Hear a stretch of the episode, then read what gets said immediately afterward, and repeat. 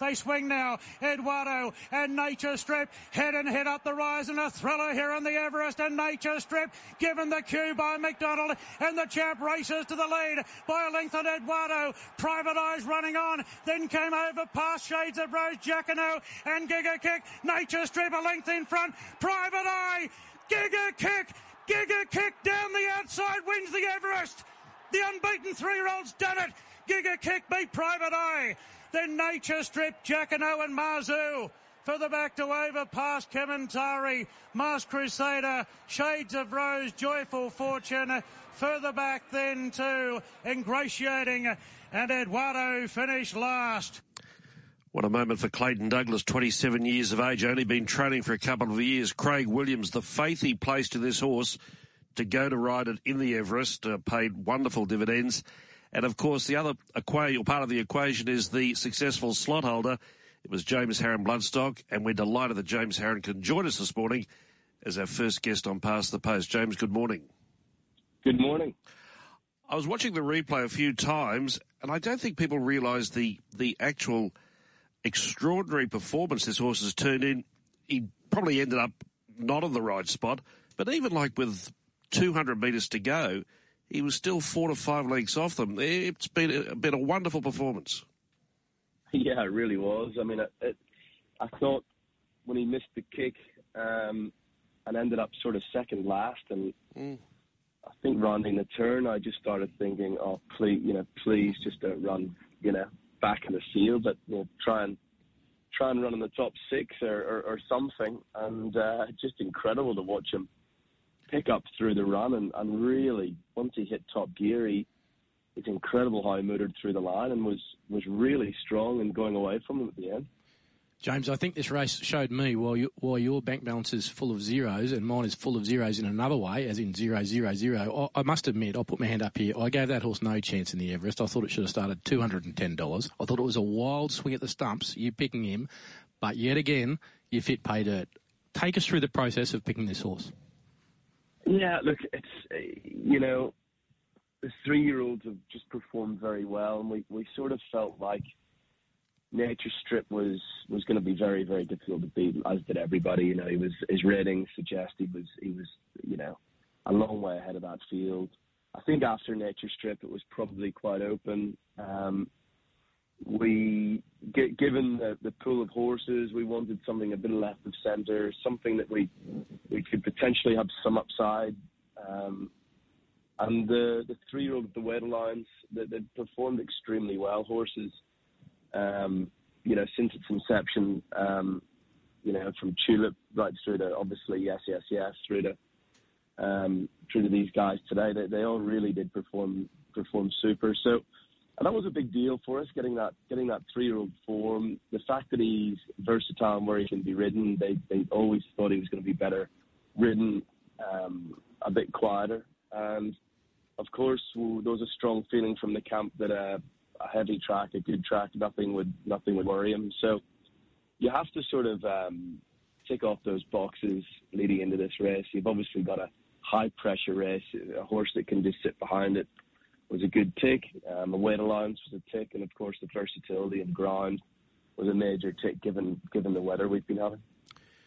Of course, it's well known that uh, you were the slot holder of Redzel winning the inaugural Everest. Just let's drill down a bit further. From your point of view, uh, you know, it's it's it's very high pressure to have one of these slots. Do you go into it each year uh, with a, a, plan to, to choose early or to choose late? Because Giga Kick was one of the last. You you were one of the last uh, slot holders to, to choose a horse.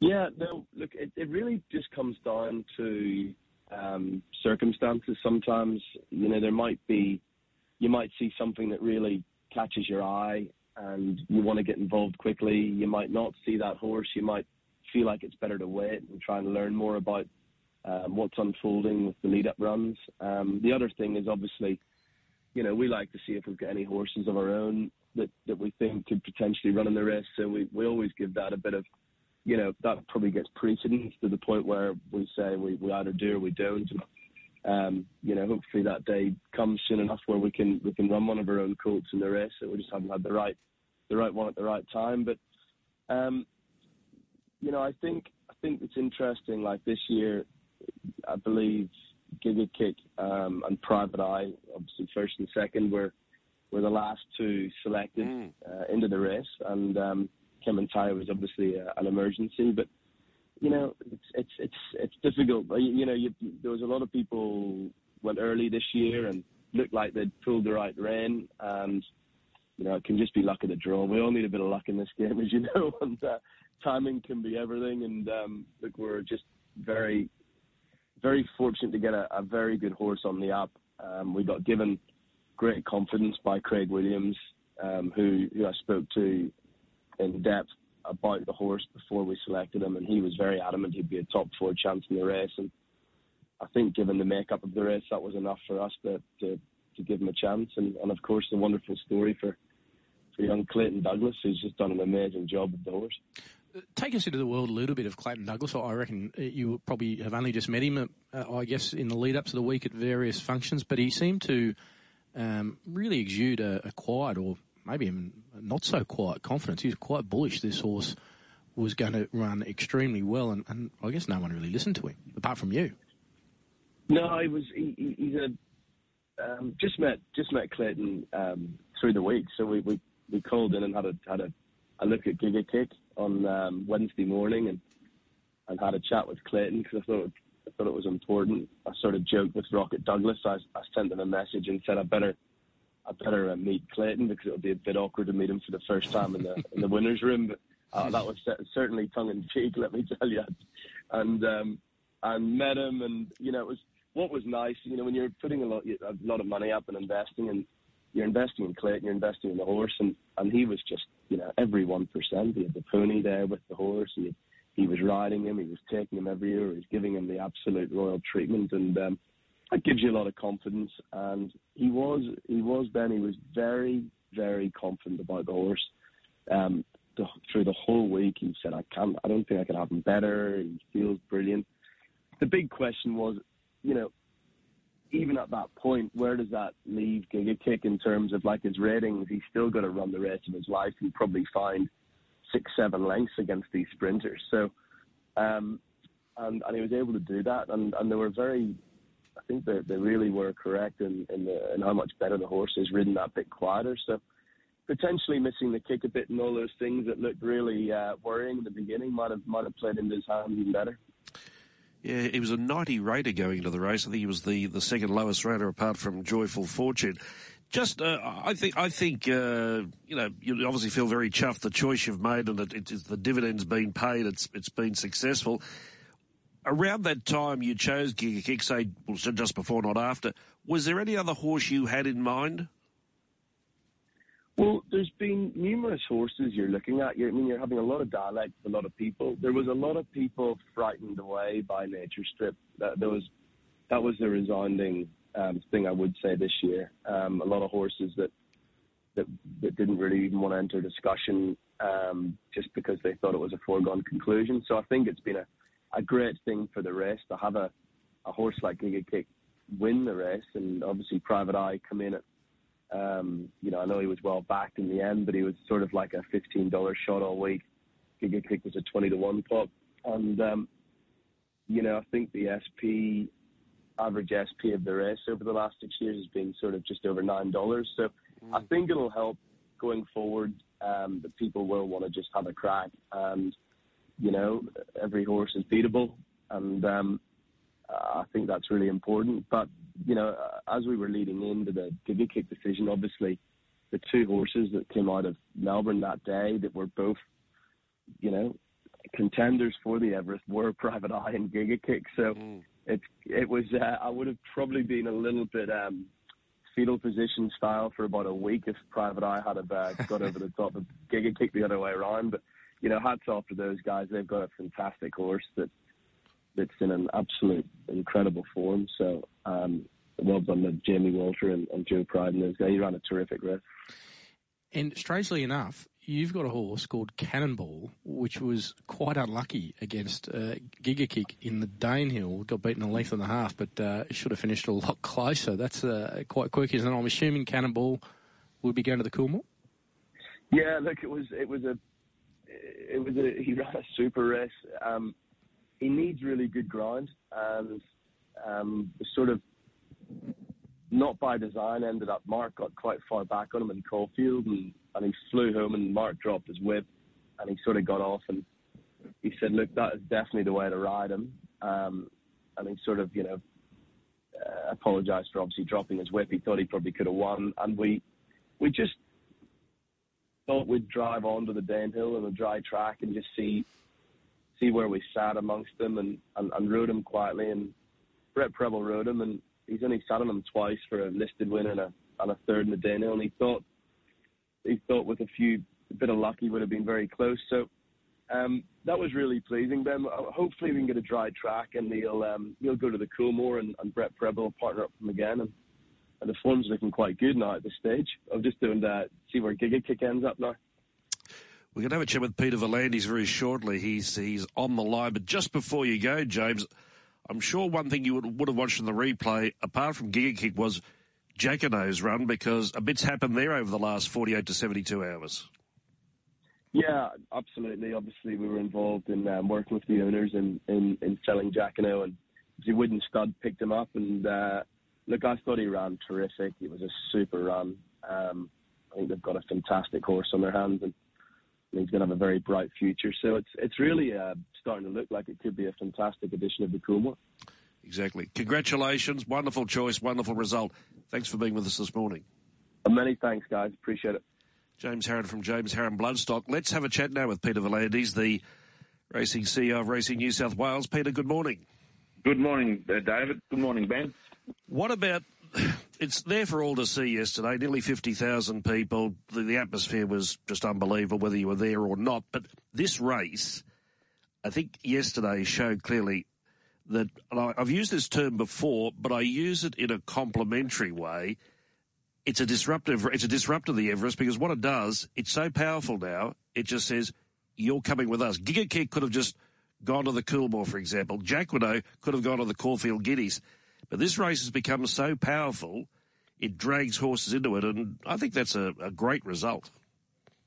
No, I, I, couldn't have summarised it better, uh, David. I think you're on the mark. It's it's a new event. It's always designed for the younger demographic, and they really embraced it. The majority of the crowd there yesterday were under the age of 30, and uh, as racing administrators, we've got to look towards the next generation. We need a charismatic race. We need one that's bold and vibrant and disrupts, and that's what the youth of today look for and we've provided it in the Everest, and um, it will only get bigger from here. And we'll certainly look to increase the prize money to to make it that standout event. How did you feel, Peter, about a Victorian horse, a Victorian trainer, and a Victorian jockey winning your race? Oh, they were good. I mean, we'll talk competition. As I said, look, we believe in competition. We've got nothing against Victoria, but they just don't like competition, and, and competition lifts everybody. You, you do things better. If, if you've got a, a good sports radio on the, uh, against you, you, you'll lift your performance, and that's exactly uh, what the racing industry has done. Victoria's lifted its performance because of New South Wales. We were always the Paul Cousins. Now that we have been able to generate new revenues, uh, we we can compete. And I use the analogy that uh, if you're a florist, you open up you open on Valentine's Day. If you're a, a chocolatier, you open during Easter. So for racing, spring is the prime period. It's free of the AFL, free of the NRL, and that's when we should be placing our races to maximise our revenues. And, and, just from a personal point of view, and I, I can't understand how some people don't get this, but I, I think it's it's worth commenting on that. At the end of the day, your wage is paid by Racing New South Wales. And so you've got to do everything in the best interest for Racing New South Wales. It, it, it's to me, it seems it just makes simple simple sense. Absolutely, uh, my uh, in the statute of Racing in New South Wales, it requires the CEO to act in the best interests of racing in New South Wales, and that's exactly what I do. But ironically, you know, us getting an event like the Everest that's, that's um, attracting the younger generation has benefits to all states in Australia because they become future customers of their big races. And if we didn't do it and we don't get that young generation through, the, the whole industry um, fails. So you know, we should, all states should look at how to attract that younger generation and bring in new races. I see the Gold Coast up there have done that with the with the wave race, and I compliment them on it. You've got to be innovative. People aren't, people live too much on tradition and think that you know they will come. They won't come because the generational tastes change. What their parents do, the kids don't want to do. So you've got to give them something that's different, um, because once their parents uh, leave, and you, you rely on tradition, you, you won't have anyone. Do you think there's the potential, Peter, to, to push back, whether it's you know, New South Wales or Australian racing in general, some of the bigger and better races or, or, or some new races sort of later in November, even early December, because it seems to me, uh, you know, there's a really clear air there, isn't there? No, no footy, the cricket hasn't really kicked in. Is, is, there potential for that? Do you think?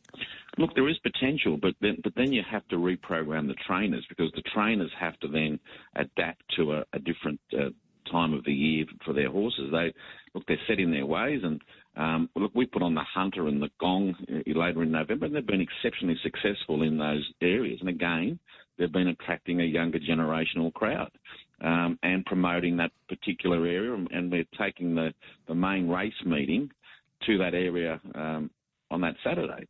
And that's been very successful. I, look, I think in the future we've got to look at it, but um, everyone has to do it because unfortunately the horses are trained for a specific period.